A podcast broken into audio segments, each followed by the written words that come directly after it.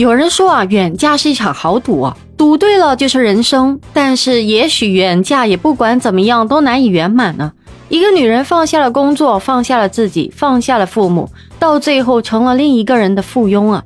你好，我是爱分享、懂情感、洒脱率性的情感分析师，欢迎收听木子的《子说情话》情感播客节目。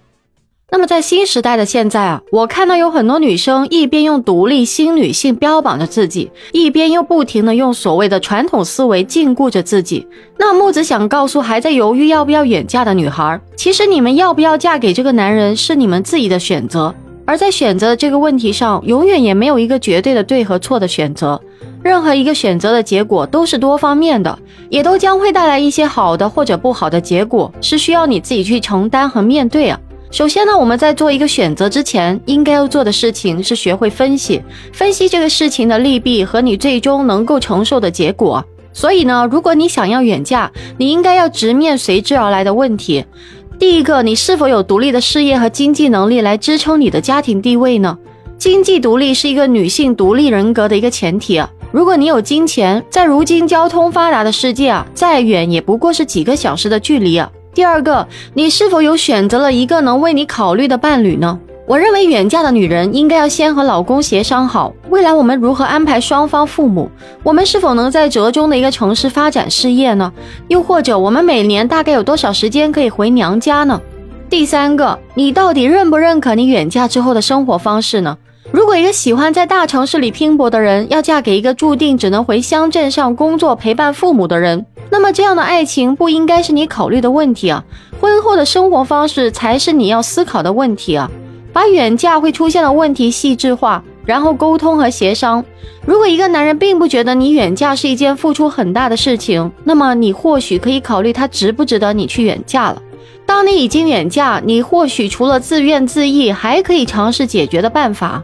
比如说你要如何在异乡中找到自己的生活方向呢？去到一个异乡，你也并没有因此丧失了你的社交能力、工作能力。除了婆家、老公和孩子，你要做的依然还是不断的提升自己，丰富自己的生活。其次，不要做一个受害者，把你觉得远嫁中不如意的事情写出来，然后去问问自己有哪些可以解决的办法，去面对，去面对，去面对。如果真的无法解决，你还可以离开。这也是为什么一个拥有受害者心态的人，生活永远都不如意的原因啊。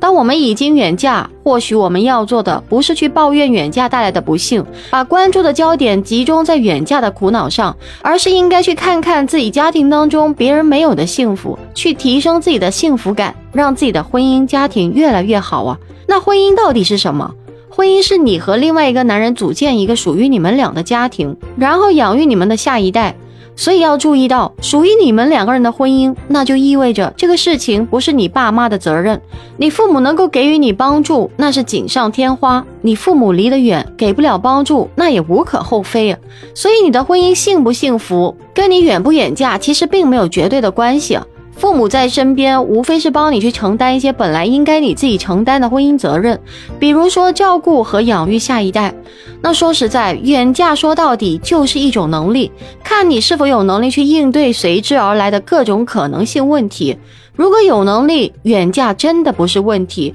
如果没能力，你依然要选择远嫁，那就要去学会承受它带来的结果了。所以，希望每一位女性朋友都能为自己的生活负百分之百的责任，不要总是找别的借口，让他们成为你婚姻当中的替罪羔羊啊！本期节目就先聊到这里了，欢迎在下面评论区留言互动哦，记得订阅、收藏和转发本专辑给有需要的朋友啊！如果您有任何的情感问题需要咨询和沟通，也欢迎您来到木子的直播间哦。我的直播时间是每天晚上七点到十二点，期待您的到来哦！感谢您的收听，我们下期节目再见。